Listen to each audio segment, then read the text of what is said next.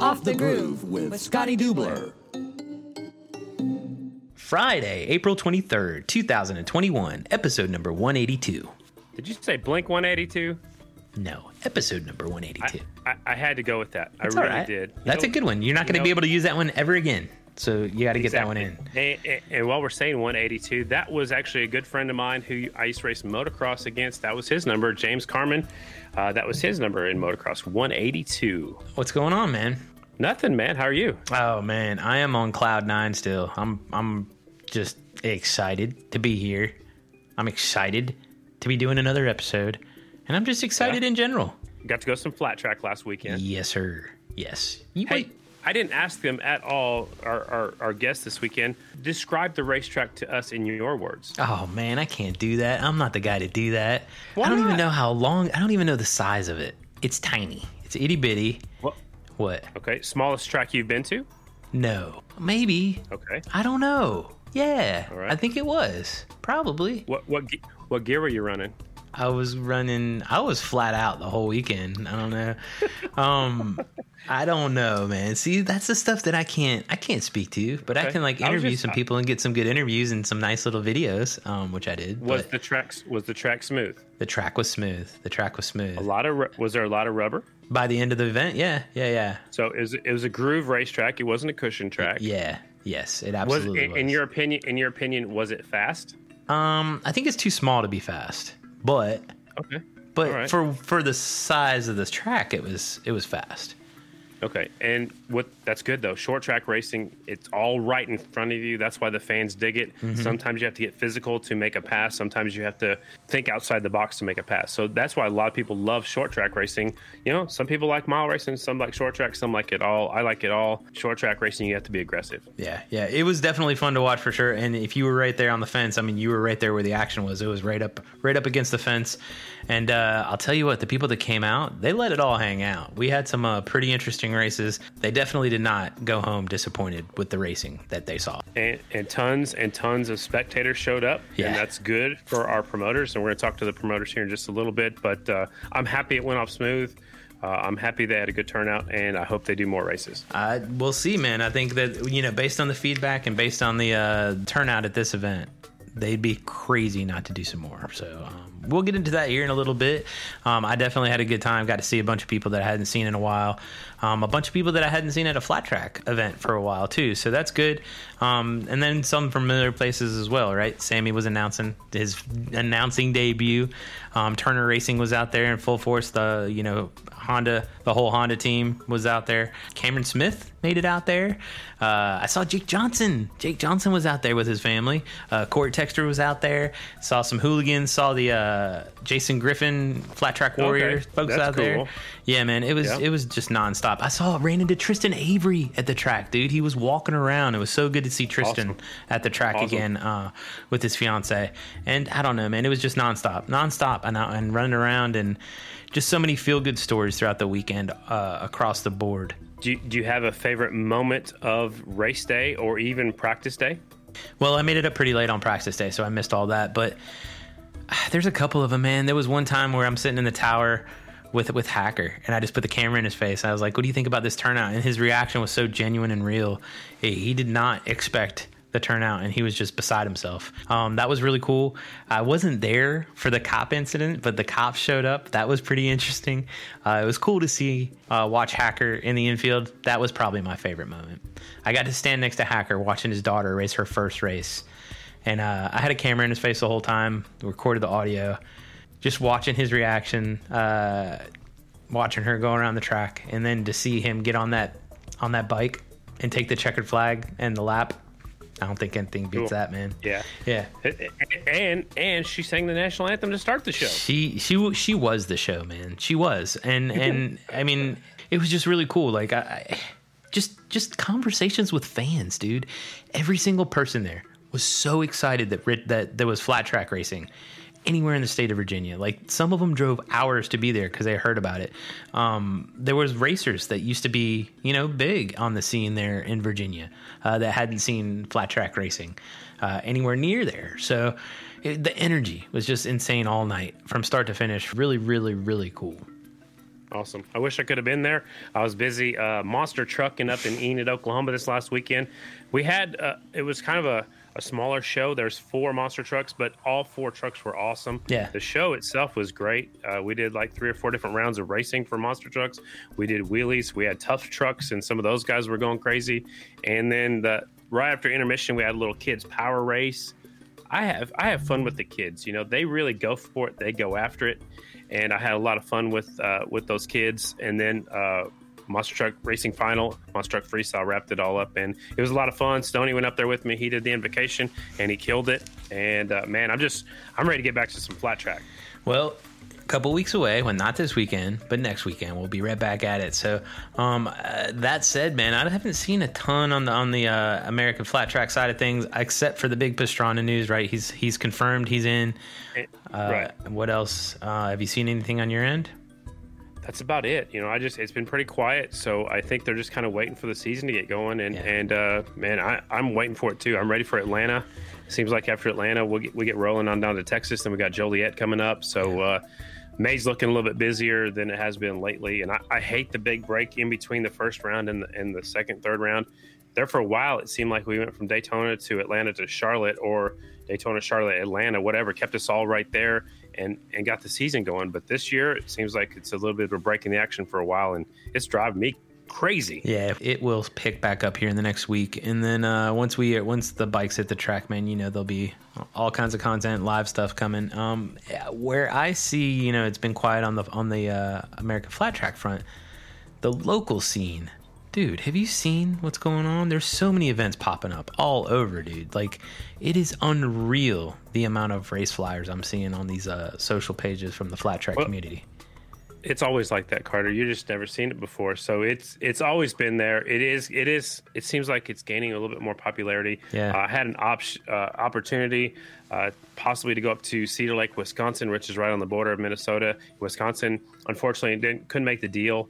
Uh, new promoters taking over that event to, just to get me up there would cost them more than they could probably afford to pay. Which I get it. You know, I, I understand. You know, they're they're out there throwing their neck out there, just like who we're going to talk to in a minute. Yeah, Uh, so, you know, I can't go to every race, and that's okay. I'm all right with that. But, you know, I wish I could have been up there to help them. But um, before we get into this week's uh, show, uh, one of our patrons, Ron Jackson, sent us a message on Patreon. Ron's question is What is the reason that Indians have come so dominant? Years ago, they said the reason Harleys were so good is because they could put the power to the dirt or the ground. Don't they all have to have the same horsepower? And that's Ron Jackson. Well, they all they have similar horsepower, but my opinion is Indy did their research. They Yeah. came ready to race. The bike is just it's great as soon as you buy it. And they hook up the power. The power gets hooked to the ground and it drives them forward off the corners. Um, my dad, I, t- I talked to Fast Eddie, and he said the massive size of the crankshaft. They made the cavity for the crank to fit in the cases, so the cases are larger. Uh, it holds bigger size weight, whereas you know the Japanese brand can only do so much. They can't expand it any bigger from what what it comes to the factory. So that that crank and that flywheel get going, and it just puts the traction and the wheel to the ground. You know, the, the tire to the ground, and it drives them forward. We also reached out to one of our patrons on Patreon, Dale Jones, who's a tech official Yep. for uh, AFT, and he said the XR 750 Harley was a a purpose built race bike, same exact thing for the Indian FTR 750. So, uh, in a nutshell, that's the best we can come up with. As I'm not a mechanic, but uh, that's just my two cents. And getting you know my dad, who's been a mechanic forever, and Dale Jones, who's been around the sport forever, that's the best we can describe it. So, uh, thanks for the question, and we appreciate it. We'll try to answer anybody's questions we can you know, sometimes here on Off the Groove, sometimes we'll just message you back on Patreon. yeah, absolutely. You want my insight? Yes, tell me, tell me why the Indian is so much faster than the rest of the bikes. It's newer. That's all I got. That is a fact. Yeah. that is a fact. Um, that's all I got. All right, we can move on here. So, uh, anything else before we get into this week's episode? no, nothing, nothing in Patreon. Nothing. Nobody. No, Tim right is there? uh Tim is just saying saying how much he loved uh, the hacker video. So, and the feedback cool. on that Good. one was insane, man. We're still getting all kinds Yeah. of uh, love and Yep. engagement on that. So, uh, it's super cool, man. I just love bringing that shit to people and and just kind of uh, putting my own little spin on it. There's all kinds of videos yet to come still from that event. I haven't even shown you guys half of it, so um, that's kind of what we're, we're doing left out right now. Just trying to capture as much as we can, show little bits here and there, and kind of build what we're what this thing's going to be for 2022 and beyond. So um, pre- appreciate you guys tagging along for sure and the people that are listening here on Off the Groove that are not sure what left out is, it's it's Sammy Sabedra, Chris Carter, and myself um, trying to give a whole nother aspect, a different view of racing. It doesn't have to be flat track either. We've talked it over. We might yep. broaden our horizons. We might go do a bowling event. You never know. So left left out, watch out. I mean, check it out. Yeah, Give us a follow. It's coming. Uh, it's coming. We're, we we got putting uh, slowly putting it together. We we're actually have a little powwow after this recording and uh, chat about what's next. Maybe look at some calendar dates and uh, see what's uh, what's next for Left Out. So stay tuned. Uh, we definitely got more coming. And trust me, we just getting started. That's right. All right. Well, let's jump into this episode. I cannot wait to share this one with everybody. All right. So we gave it away already a little bit. Uh, there was an amazing event last Saturday. Uh, the RVA Flat Track, uh, which consists of Mike Hacker and John Nickens, right? They came together and mm-hmm. Formed RVA Flat Track. Uh, they put on an event this weekend, had a Friday practice, uh, Saturday event uh, that I was up there for. Uh, and Sammy Sabedra was the announcer. It was super cool. Just there's no other option this week, right? Like with that event going as well as it did, we wanted to have these guys on to understand how it came to be. We recorded on Tuesday. I hope everybody enjoys it just as much as Carter and myself did. Dial them up. Let's do it.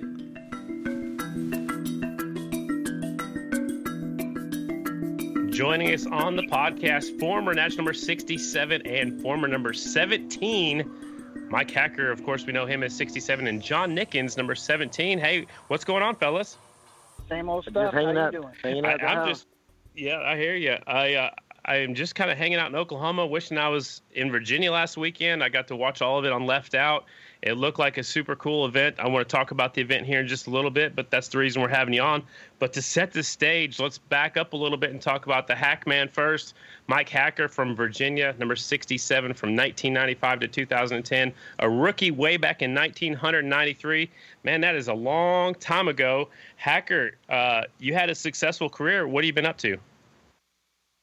I've just been slinging mortgages and uh, and you know trying to raise these two little girls and uh, trying to get some flat tracking in when I can. Are, are you still uh, helping out? I know I know you helped out the Factory Harley team for a little while, and and we're still involved on the Grand National side of things. Are you done doing that right now, or just kind of taking a break, or what? What's that? What's that looking like? I would say a break. You know, Jake and I, uh, Jake decided he was going to take a break, and um, that that kind of pushed me into the area where I thought it'd be a good time for me to take a break as well and uh, kind of concentrate on some other things. Uh, stay stay involved in the sport as much as I can, but maybe take a small break away from the national scene. And how old are you, the two little girls right now? I have a 12 year old and a 10 year old. All right. We're going to talk more about those two in just a little bit. Um, what's it like racing and growing up in Virginia? Well, John John can probably uh, agree with me. Racing in Virginia and growing up in Virginia meant that you had to get in the truck and drive three to ten hours every weekend to cut some laps. yeah, yeah. you know that's how that's how we we spent our career was traveling. There really wasn't a whole lot going on in Virginia, so in order in order to do it, we had to travel. I got you. John Nickens, national number 17 from 2001 to 2003. Um, I have down here is your first national was at the Daytona Short Track, and it was the day after you turned expert. Is that right? That is correct. How, that was, so that was a pretty good day. I, I, would say so. If you can make the main event at the Daytona Short Track, that's a damn good day because I never did that in my career. That, was, that place was a crapshoot. So, do you remember that day like it was yesterday? Uh, actually, I do. Uh, last lap in the semi, you had to win your semi to qualify for the main. Jason Fletcher slipped just a little bit coming off of four, and I made, that was my first national. Wow. Wow, that is so cool. And then your first national on a twin was on an XR at Charlotte. And if I'm not mistaken, that was when Mike Hacker, who's also we're talking to, won the Charlotte half mile. So that was in 2000. Yeah, it was a good day for the Virginia guys. Tim Eads made the, his first main. I made my first main on the XR, and then Hacker won his first Grand National. So I think he rode for Johnny Goat at the time. That is so Yep, crazy. What for uh, what yeah, what a big circle that is. So Hacker, what was it about Charlotte that the Virginia boys went so fast at? Was it similar to the tracks you guys raced at in Virginia? red clay. You know, I, I feel like uh, you know the Richmond Fairgrounds, which John and I got to race a little bit before it shut down at the big speedway. Um, that was that was red clay. Pennsylvania had red clay. Down south had red clay. So we kind of grew up on the clay and the groove. And uh, Charlotte just felt like home to me. I don't know. I'm sure John would say the same, but it just felt perfect. You know, the track felt like it was built for a Virginian. So so John, were you faster on the clay tracks like like Hacker's talking about, or did you did you like the pea gravel tracks? Because there there's pea gravel not too far away also. I liked them both, but I was partial to the clay Okay. for sure. Yeah. Hacker, you, you won the 883 championship in 1995. Did you like racing those big heavy hogs? You know, they they weren't that bad to me. Uh, they they didn't handle great, but they were very heavy motorcycles. And I got to tell you, 883s taught me how to race miles because we were all running the same stuff, same speed, and you had to you had to be smart and play the game and set yourself up. And I I, I believe that doing that made me a, a good miler because you had to figure out some way to to beat people. But they were great until they until they went bad. You know, front end. You know, Pat used to always uh, joke on me because I would continuously whine about the front end pushing. And uh, when the front end pushed on a 400 pound motorcycle and you're 140 pounds soaking wet, it typically ended up with you on your head. Mm-hmm. Yeah, those things were heavy, and you definitely have to have had to have corner speed. John, did did you race anything other than flat track?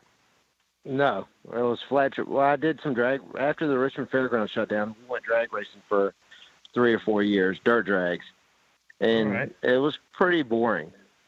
Well, yeah, because it's it's So- over in a matter of seconds. Then you sit around for a couple hours to do it again, right? Correct.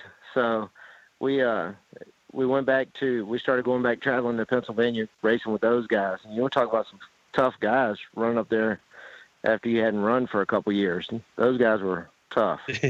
Yeah, the Pennsylvania riders are always tough, and there's there's so many of them, and there's still so many of them.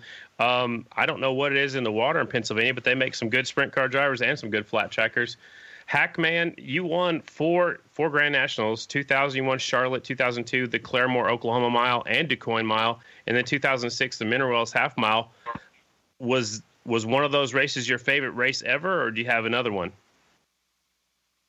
Uh, you know, it's funny. You know, racing was never easy for me. I had to work very hard at it, and so therefore, everything was had something special about it. You know, my first win was my my first win. Uh, obviously, that's super special and worked so hard. And then, you know, Claremore was a was a I uh, never was a cushion rider, and uh, you know had a rough time at it. It wasn't slow, but had a rough time at it. And then I went out and went a cushion mile, and then um, go to DuQuoin. Broke my leg right after Claremore. Sat on the couch for two months. You know, bribed uh, or, or excuse me, talked my doctor doctor into releasing me for DuQuoin, and uh, go out and win the last race of the year with a rod in my left leg and couldn't stand up on, you know, uh, couldn't stand on that leg, and then you know, shoulder injury, you're never to hold a paintbrush again. You better figure out something to do. And then I somehow luck up and get Parkersburg under my belt. So each one had its own little special story behind it, and they all, you know, meant quite a bit to me. Absolutely, uh, John. Did you know growing up growing up in Virginia? You probably watched Hacker when you were growing up. Did you guys ever you know travel together and and ride to the to the races together with with Hacker?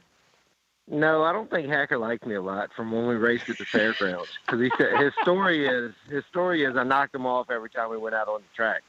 He got me by a couple single years, and he was he was bigger than me, so the only thing I could do was knock him down. Well, I think you're bigger than I think you're bigger than him now. But uh, let's back up a little bit. So, if he didn't like you, when did you guys become friends? I'll ask John this question first, and I'm going to ask Hacker his opinion. no, I'm just I'm just joking. He he didn't like me knocking him down, but as we got older, you know, we had a mutual respect for him. I, I respected him because he he was always fast.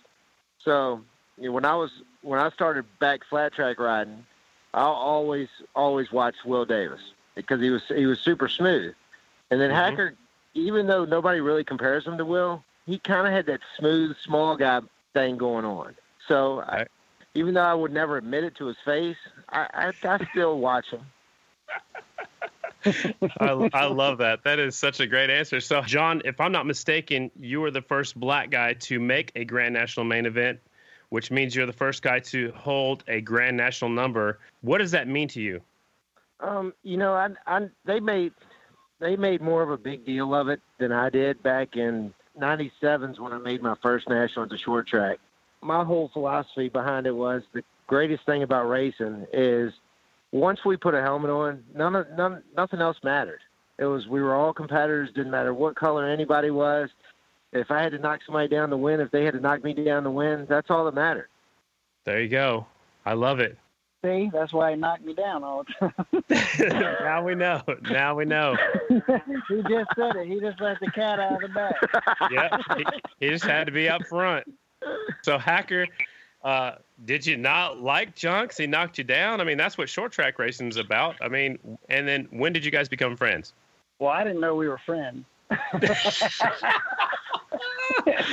this is great. Uh, yeah, yeah, no. When we were when we were younger, when we went to the fairgrounds, John he knocked me down a couple nights, maybe every night uh, that we were there, and uh, I remember thinking, why does he keep knocking me down, Dad? And my dad said, well, you need to go faster. but wow. uh, John and I, John and I have always had uh, a respect for each other. Um, we didn't get to travel much together because we were always going in one direction or the other. And back then we had vans, and you can't get somebody, so many people in a van. But I've always uh, respected John, and we rode together, and um, I've always, uh, you know, we've been buddies forever. We just messing around. I got you. So, so John, one of the highlights I found, you know, looking through some notes and, and getting getting notes from Bert Sumner is you won the AMA Hot Shoe National at the Barbara Fritchie Classic back in 1998. Tell me about that day. Well, that day it rained most of the day, so the track was the track was perfect. I always liked the Barbara Fritchie Classic. That's the track that I first my first win on an XR, and that was the track that ended my career too. So really, you, those those super those tracks you get super comfortable on, they tend to jump up and bite you from time to time. Hmm. Well, tell tell me more about the career ending. I didn't I didn't know why you left. I was going to ask you about that a little bit later on, but but explain what happened. I was passing Varnes for the lead on the outside coming out of two and everybody knows you don't pass on the outside at Barbara Fritchie, but I decided that my bike was fast enough I was going to, and I clipped a fence oh. and woke up in the hospital. Hmm. So that's no fun. I, I, I said at that time that I can make more money at a at a doing something else than I could racing motorcycles. So that was the day that I stepped away. I hear you. I hear you. Sometimes you don't get to pick the day. Sometimes you do, and sometimes there's different, you know, underlying reasons. And and I didn't know that happened, so I, I understand why you walked away. Uh, Hacker, I got, I did get some stats in. I told you earlier before we got on the call that I didn't have any, but I've got you at 12 Grand National podiums, one first, four. Oh, I'm sorry, hold on, one on the short track, seven on half mile, and four on miles. So uh, that's a pretty impressive career. I, I, I, you know, I always knew you were up front all the time. I didn't think you were on the podium that many times, but I think that's uh, considered a successful career. Would you? Yeah, you know, just like earlier when we were talking, when I messed up and told you I only won three and I actually won four. I, kind of like you know Jake and I share share the same way, you know, with racing, and I kept getting hurt, and I got to the point where I couldn't achieve what I thought I could, uh, what I wanted to achieve so it's like I'm a big baby. So I, I kind of look at it, my career, like it wasn't that great because I'm sticking my lip out and I didn't do what I had wanted to do. But, you know, I, I think it was a pretty, pretty good career. Uh, if everybody knew where I came from, uh, you know, a little kid that probably shouldn't have been on a motorcycle, you know, I had to teach myself how to ride. I think I did pretty good. It was a lot of hard work to to do it. Wish wish I could have did more. You always wish you could do more, but um, being able to win a Grand National is, is kind of cool to be able to say that. I, I got another follow up question for Mike, and then we're going to start talking about what happened last weekend. Uh, Hacker, you always, or I remember you always having that gold front wheel. Uh, where did that come about, and why did you run the gold front, you know, rim? So I got to race for Carl Patrick uh, later on in my career with Super Trap, and you know everybody that knows Carl knows that Carl can pimp out a motorcycle. You know he had a lot of style, and that year we were blue and white, and Carl said, "I'm gonna put some gold wheels on this thing."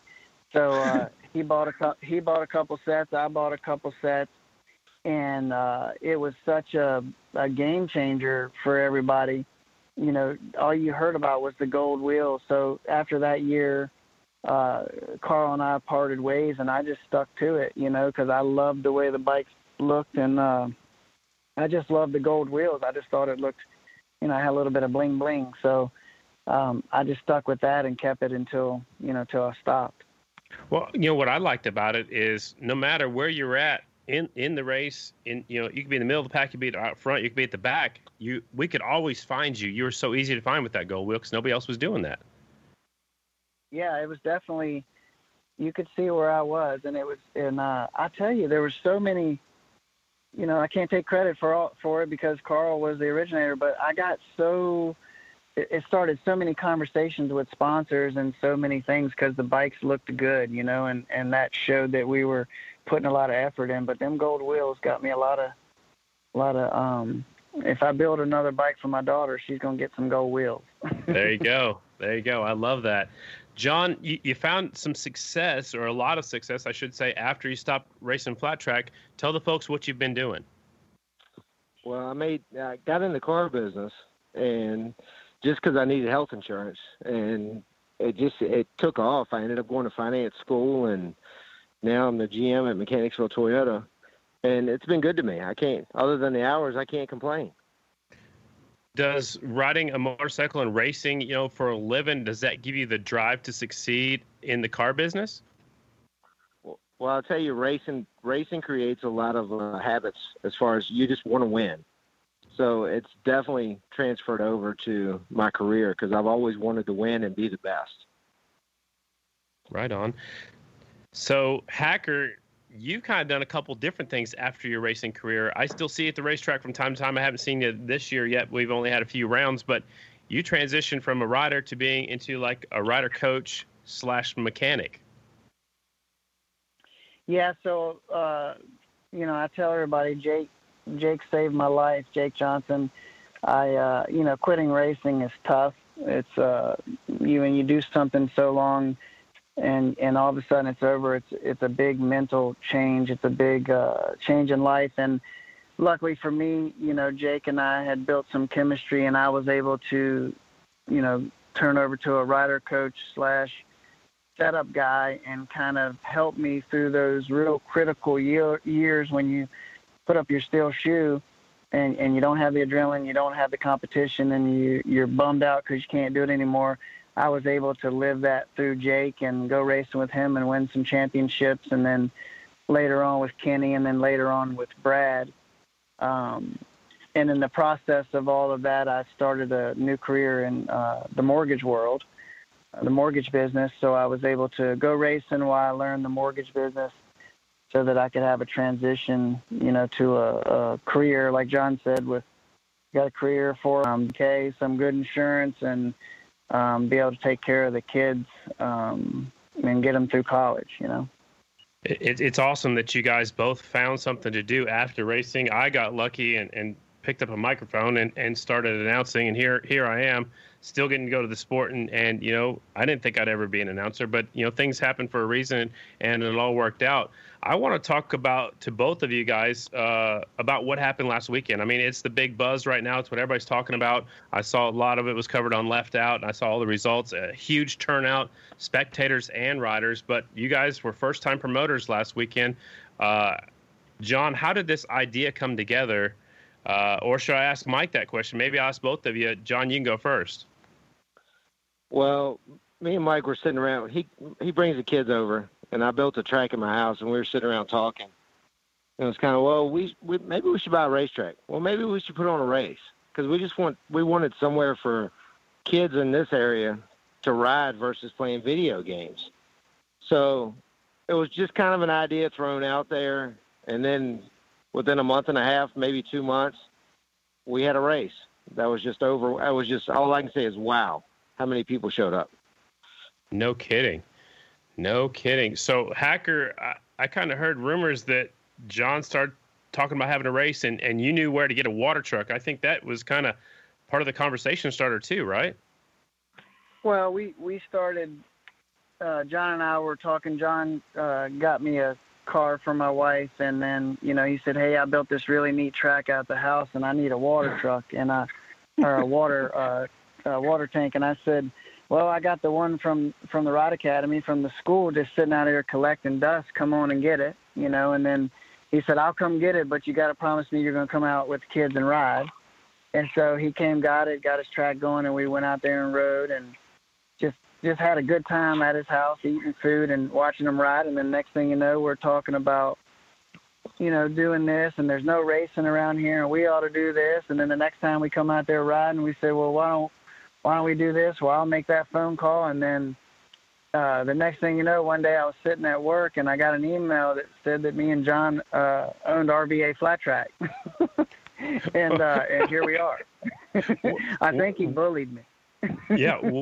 What What is RVA Flat Track, John? What What does RVA stand for? So in Richmond, Virginia, a lot of the a lot of everything that goes on is is tagged under RVA, Richmond, Virginia. So we talk, you know, kind of come up with some names, and RVA Flat Track just kind of had a ring to it. So it's it's just Richmond, Virginia Flat Track. So, Hacker, how did you guys pick the track? It was at Capital City Speedway last weekend. How did that come about? Cody Johncox called me last winter and said, "Hey, I need somewhere to ride my twin." And uh, we had put some schools on at this track uh, eight or nine years ago, so we went there and I told John. John said he was going to come out, and we drug my kids out there just to get some laps in. And um, the owner of the track was there, and he was, you know, pumped up about seeing the twin out there. And and we just got to talking and said, "What about doing a race?" He said he was up for it, and uh, John and I talked about it a little bit. Talked about how we would put it together or what we would do, and uh, we went up there uh, uh, on a Wednesday or Thursday, I think, had a meeting with them and pretty much said we were going to go for it. Uh, figured that would be the best track as any. It's really really neat little track, and um, it would give us the ability to, you know, take a shot at it without, um, you know, without having to to roll the dice big time. It, it was. Uh, it wasn't a big. It wasn't like going out promoting a national or something like that. We could go in and try to get something going at a at a budget that we could handle, you know, because we weren't sure how many people we were going to get. It was a big question of we knew there was a lot of fan base, but but is there a lot of fan base uh, still willing to come and and riders and it was kind of a little gamble, but we John kept telling me it was going to be great, but um I was just so nervous about the whole ordeal, just hoping that we would get some support and be able to you know, have a good race, you know. But I, I believe that John and I really uh, gelled well together, and the two of us, the way we do things, complemented each other, and we just kept working hard. We both have same work ethic, uh, same get it done, whether it's late at night, early in the morning. Just put your head down and get it done. And I think all the hard work showed when uh, when we had such a good event. And it, it did go off really well, and I think that also is you know because there's more people behind you too. You guys brought in some top-notch people to help out. Uh, Sarah Goad, Robbie Bobby are two that I, I see get some of the credit. You asked Sammy Sabedra to do the announcing, but John, how did you guys, you know, kind of pick and choose who would help you in this event, or did people come to you guys? No, we just we just we were kind of sitting around talking and be like, oh, you know what, Sammy would be good on the mic he's never announced a race, but his personality is just infectious. So I think he'd be good. And then and then Hacker's like, well, Robbie, Robbie, he can do all the timing and stuff. It's just we just sat and talked about stuff, and it just it all came together so well. It was it was unbelievable how well it came together. And then Sarah, Sarah's, you know, Sarah's been around racetrack longer than I've been alive. She, you know, she knows her way around a racetrack. So it was just, it was everything just came together so well. Yeah, it it sounds like it. Uh, the scene has hasn't been on fire lately. You guys had to been a little bit nervous putting on a race in Virginia. I know there's other things that happened in Virginia, but Hacker, were you nervous about throwing this race out there and and and just you know I mean, like, there's not been nothing going on for a while. Death every day he would have to talk me off the cliff. You know, I'd go, I don't know, John. I don't know if this is going to work, man. You sure we're going to be able to do this?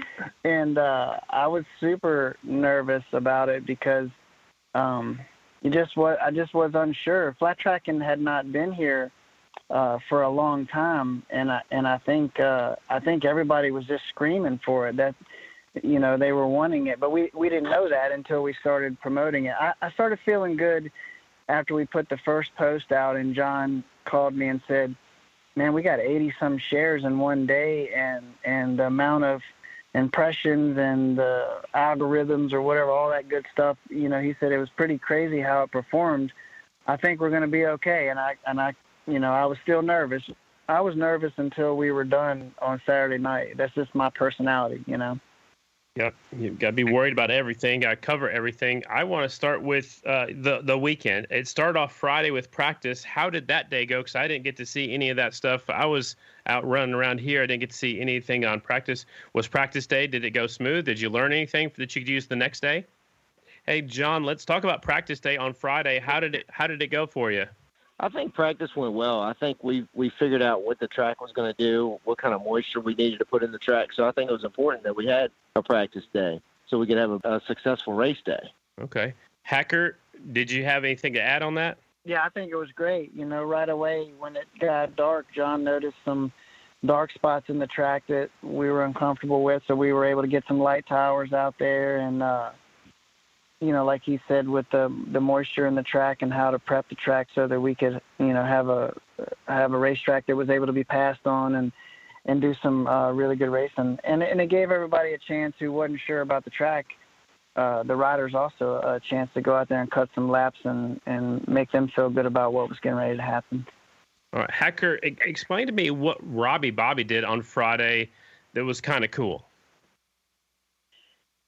So Robbie's just awesome uh, in general. You know, anybody that's around him, he he you know he's a bit of a clown and he makes you know stressful things not stressful. And he he came in, he was able to have a transponder line, uh, have the transponders get all of the race stuff or uh, uh, orchestrated and get everything lined up for us. And you know he he's really I don't I don't know if if everybody even knows how good uh, he is at what he does there. I mean, he's got that stuff down to an art, and uh, I was kind of even Sarah and Johnny Goad uh, said they were kind of blown away with what uh, Robbie was able to do with him being up in the tower and watch him in action and watch him uh, do his thing. That everybody was kind of blown away how how he's got a, a killer setup in what he's doing, and he knows what's going on. If we could ever get his computer to stop making that noise, it, it beeps like every 30 seconds, and it just drives me nuts when I have to sit beside him. I didn't have to sit by him, so I didn't hear it. Good for you. I also heard on Friday on practice day, he threw up some money for the fastest lap. I think that's pretty cool, too. Oh, yeah, that was awesome. And then that triggered a couple other people, and, uh, you know, just little stuff like that. Just all of a sudden, he, he decides to do that and now everybody in the whole pit area is pumped up and we're all stoked and we're on the radio and it just creates all this excitement you know he just he he can make he can make sitting in a mud puddle exciting you know because he's gonna try to throw some money and see who can hold their head under the water longest or something you know just, he just does that. Yeah and I, I mean i know he's insinuated foot races and you know lift and weight contests. He just he likes the the element of competition and and throw some money out there and see what people will do for it. Hey, John, tell me about Mike Turner and his involvement. I think he brought out half the city out there. I'm gonna tell you, Mike Turner. He's he's a he's from the fairgrounds. He's from this area, and he definitely brought half the city. I think, I think he probably had 50 family members that came out to watch the race. Um, just the excitement from having a factory Honda team at a little local race, it, it just creates it creates a dip, different atmosphere. So, I, I you know I'm thank, very very thankful that he came and was so excited. He was so excited about coming back to Richmond, and that that means a lot. For sure. So I got I this one subject came up and I didn't know how to ask this one, so I'm gonna ask Hacker because I like giving you the hardest time. I heard the police showed up and you guys had to take a little trip out there in a golf cart. Can you can you tell me what was going on with the when the police got involved? Yeah, the popo tried to shut us down. yeah, you know. Uh, uh, you know, we're we're there. Everything's happening, and, and next thing you know, on the on the radio, we hear, "Hey, can we can we get some help up here at the front?" Then about seven minutes later, "Hey, we need probably more than one." Then about 10 minutes later, all hands on deck, guys. It's getting crazy up here. We don't know where they're coming from. And, you know, luckily uh, we had Kenny Lamberti, our, uh, our GM. We called him our GM. He was up there. And we had packed within, within a 45 minute period of time, we had packed a, a one and a half mile road on both sides, then out to the main road, one mile to the left, one mile to the right to get lined up to get into this place. And um, the cops had to come because there was so much traffic, and we had to have a conversation with them and, uh, you know, try and, and get everything resolved because we had we didn't expect the traffic that we had gotten.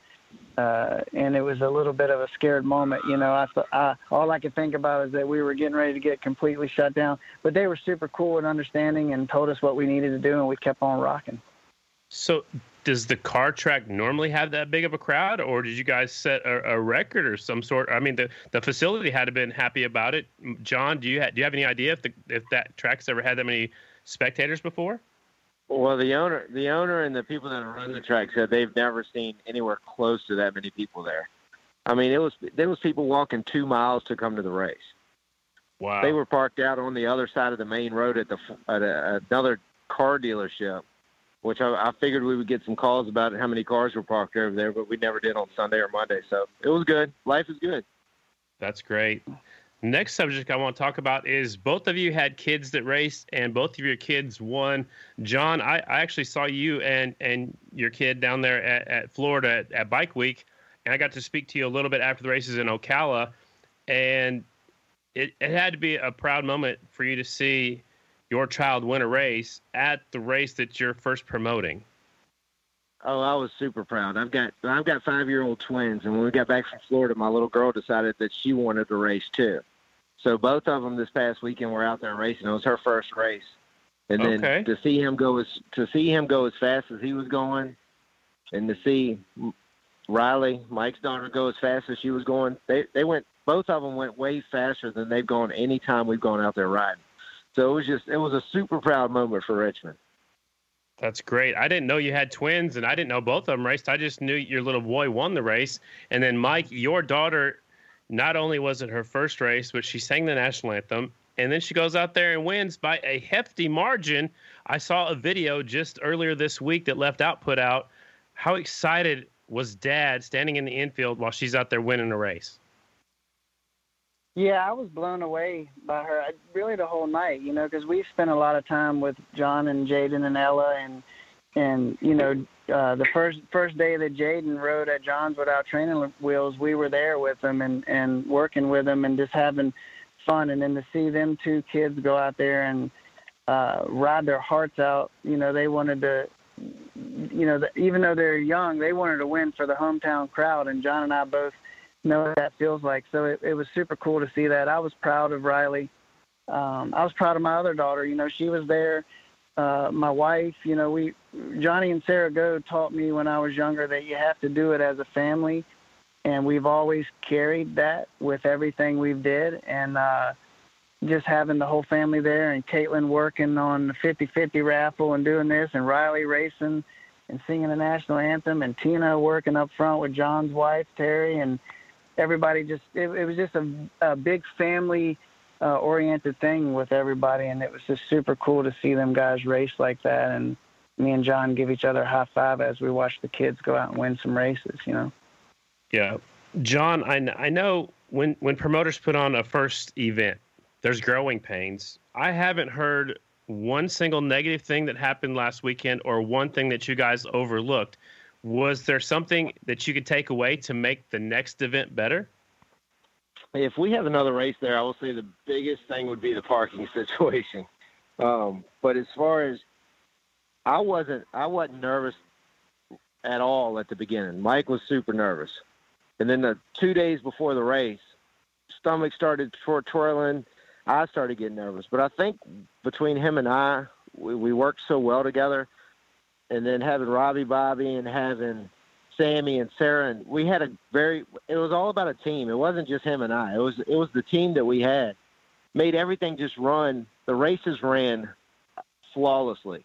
Sounds great, man. I, am so I'm so impressed. I'm so proud. I'm so happy for you guys. Uh, Hacker, I just kind of threw that out there. I was kind of teasing a little bit, but you guys got to do this again, right? You're gonna have more races.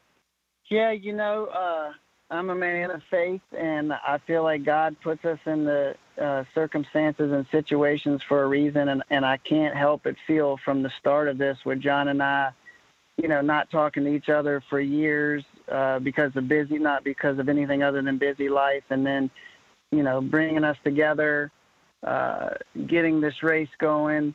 Dale Jones, you know, Sarah, Johnny, uh, Robbie, Bobby, Sammy, Carter, you know, everybody, it, it was like someone else was driving, and I can't help but think that this is what we're supposed to do. So uh, I'm definitely on board for more races, and, and uh, I feel like this is what we're supposed to be doing right now to, to make a difference in people's lives and to, uh, to get some flat tracking going in Virginia. Do you think it will happen in the immediate future or down the road or possibly next year, Hacker? We're going to do something as long as my partner is uh, up for it, and I think he is, we're going to do something this year. Okay, I love it. Would you would you reach out and try a different racetrack, or are you going to go somewhere else? I think that's one of the the questions that him and I are going to have to answer for each other together. Is uh, I think that's a great little track. I think it puts together some awesome racing. So I don't want to lose track of that place, but you know, without letting a whole bunch of stuff out, out of the bag, I think him and I both have a dream that we share together that hopefully we can make a reality sometime in the future.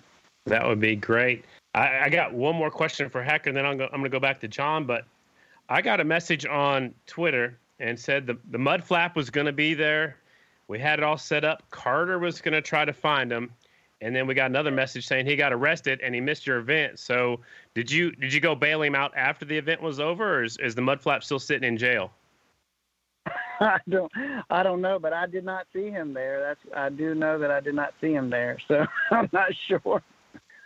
All right. Well, we're we're still trying to figure out who he is. I think you know who it is. I, I thought it was you at first because they you know they was always giving us a hard time here with Off the Groove, but uh, the Mud Flaps grown a fan to be a fan of Off the Groove, and and one day I'm gonna see him face to face. Um, I know who he is. I I know who he is. I, am pretty sure you do. So. Uh, I do. so you, you guys got to keep us keep us in check. Let us know when your next race is. We'll start talking about it here on Off the Groove, and we will do our best for Carter, myself, and Sammy to come back out there with Left Out and give you guys the, the, the best coverage in the world. And I just want to be out there. I want to enjoy the the race. It looked like you guys had such a good time, and uh, just just let us know when the next race is coming up. How's that? And we promise this time, Mike, Mike and I will not be out directing traffic the whole race. We're gonna have a better plan. well, uh, I, I, will come up in direct traffic. I don't care. I just want to be a part of it. Listen, one more thing I wanted to add because uh, we were we were name dropping everybody that was a part of this. So, you know, another person that was majorly uh, involved with us and has a lot of uh, education on all this stuff with marketing and and there's a lot of things he said to me in the beginning when I told him I wanted to do a race that I didn't think he knew what he was talking about, and he did. Uh, was Corey Texter? You know, he he was majorly uh, plugged in with John and I, willing to help us, uh, you know, facilitate our our first race. So he could have said, "Hey guys, you're on your own. It's rough. It's tough. Uh, have a good time." But he was more than willing to guide us through some stuff, and I, I know. I feel like I could speak for John and I both that we really appreciated what Corey did for us. For sure. That's, that's top notch right there because he's another promoter that is promoting the exact same kind of event you are, but his just happens to be in Florida, you know, earlier in the year. So I think it it, it, it speaks for him to reach out to help you guys. I think, which will also, you know, help him out in the future, give him a place to race. Maybe his son Cruz can start racing at some of your events here real soon. So I think, I think that's great. Um, we have, you know, said who all helped you, but John, do you want to say thanks to anybody before we let you go? You know, I have to thank I have to thank all of our sponsors as well because you know our, our title sponsor was Page Auto Group. Of course, I'm a little partial to them because I work for them. Um, but if if it wasn't for all the sponsors that we had, you know, Indian, Progressive, Turner, Honda, and and the list goes on. We couldn't we could not have done this. Hacker, do you want to say thanks to anybody? Yeah, you know, all those guys, there was a lot of people that said, okay, this is what you want to do. We're in, you know, uh, Presidential Bank Mortgage, the company that I work for, they came in with a dash for cash and uh, some local uh, Maroney's. You know, I rode for them years ago, and Maroney said, "Hey, if you're doing something, we're in." And uh, there were just so many people that uh, believed in what John and I were trying to do to get this thing going. Uh, a big, huge thanks to uh, Kenny Lamberti for being uh, like the third leg to the tripod there for the race. You know, he came on board, and uh, John and I couldn't have done what we did without him there.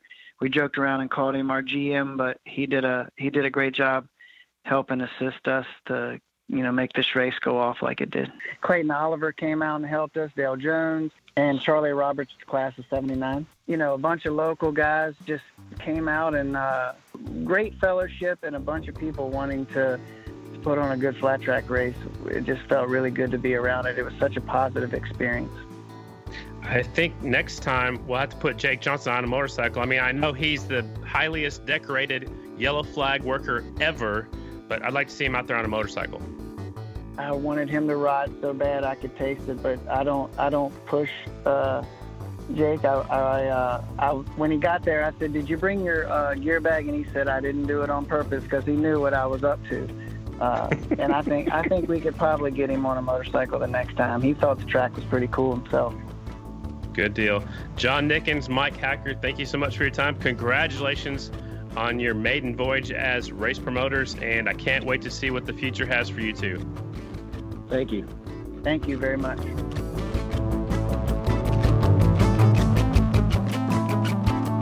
You think those guys are good friends or what? I think so. Even though it seems like they didn't talk for quite a while, you know what? I think that that applies to everybody in flat track. Yeah. You know, there, there's just a bond there. Like I think I could go back to guys I used to race against. If I haven't talked to them since I quit racing, but I, I bet I could call up some of these guys that I made main events with or lined up against, and I could just pick up like like it was just yesterday that we saw them. I think they were kind of in the same boat for a little while, Mhm. and then they got together. They started putting their heads together, and then here we are Yeah. putting on races. I saw John Nickens, his little boy was down in Florida racing. Now his, I, I didn't know his little boy had a twin. Now possibly she might start racing. Yeah. And Hacker's daughter, you know, is racing now, and that was her first race. And you know, like you said earlier in the open, she stole the show. So Yeah. it's so cool. I love the flat track family, and a lot of different people came together for this event. I know it's Hacker and Nickens' idea, but you put the Goads in there, Johnny and Sarah Goad. You put Dale Jones. You put uh, they're they're just the, the the people are endless. But we talked about several of them during that uh, interview, and I loved every second of it. Yeah, it's good stuff, man. And I had never never met Sarah Goad or Johnny Goad until last weekend. i was standing in that tower hearing stories from Sarah, um, watching her kind of help uh, give advice, and, and you know, it, it, so real and so raw and so flat track, man. Like, uh, it's just, that's so cool. And to see all those people come together and, and work as well as they did together, uh, you don't see that every day. You don't see that, uh, you know, not just in flat track. You don't see that anywhere. Uh, that chemistry that that happened, and I'd never worked with anybody but except for Sammy on, on, on anything, and I just I was able to fit right in, man. And I was just running around putting cameras in people's faces, and and I talked to Hacker afterwards, and he was just like, I love the content that you captured. And I was like, Good. I was like, you put on an event like that, Hacker. It makes it easy. All I did was hit record and put a camera in people's face. Like, they, it's that's it was cool. it's it's it's so easy to capture it when it's that real. Um, so uh, I just want to say again, I've said it a million times, and I'll say it a million more. Uh, I'm gonna remember that weekend, that event for the rest of my life. Uh, that it's it's an amazing, amazing event to be a part of. I'm so honored to to have been able to go up there and be part of it.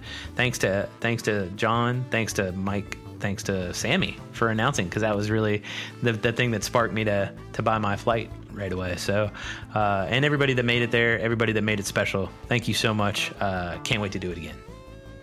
Yeah, great podcast, great event last weekend, and I, I just wish I could have been there, but it seems like it all worked out, and uh, got to stay uh, kind of close to home, make some money while I was here, and uh, just getting ready for the next event, Atlanta, May first. You're not doing anything between then.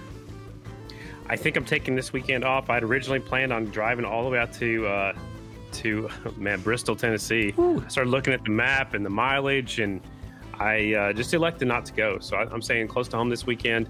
Uh, actually, Lakeside's got a race in Kansas City. I might run up there. I don't know. Stoney's drag racing. Who knows what this guy's going to do when I wake up? You know, you never know.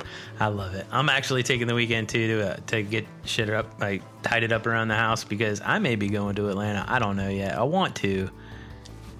Just I'm on the fence right Just- now. Just just do it. Just just do it. Just jump jump in that yellow jeep and go north. You can make it. Yeah, we'll see. We'll see. Uh, well, anything else, bro? That's all I got. No, I just appreciate all the listeners, all the followers. Smash that like button, tell all your friends, and especially thanks to all of our patrons on Patreon. Yes. If you haven't yet checked that out, uh, we definitely appreciate all of their support. Thank you guys for so much for being a part of what we do. Uh, hit us up if you have any questions. We'll answer them during these uh, during these shows, just like uh, just like we did today. And uh, keep on keeping on. What else? That's it. Why don't you keep it on four wheels? The rest of us will keep it on two wheels, and uh, we'll talk to you guys next week. All right. Peace. Later.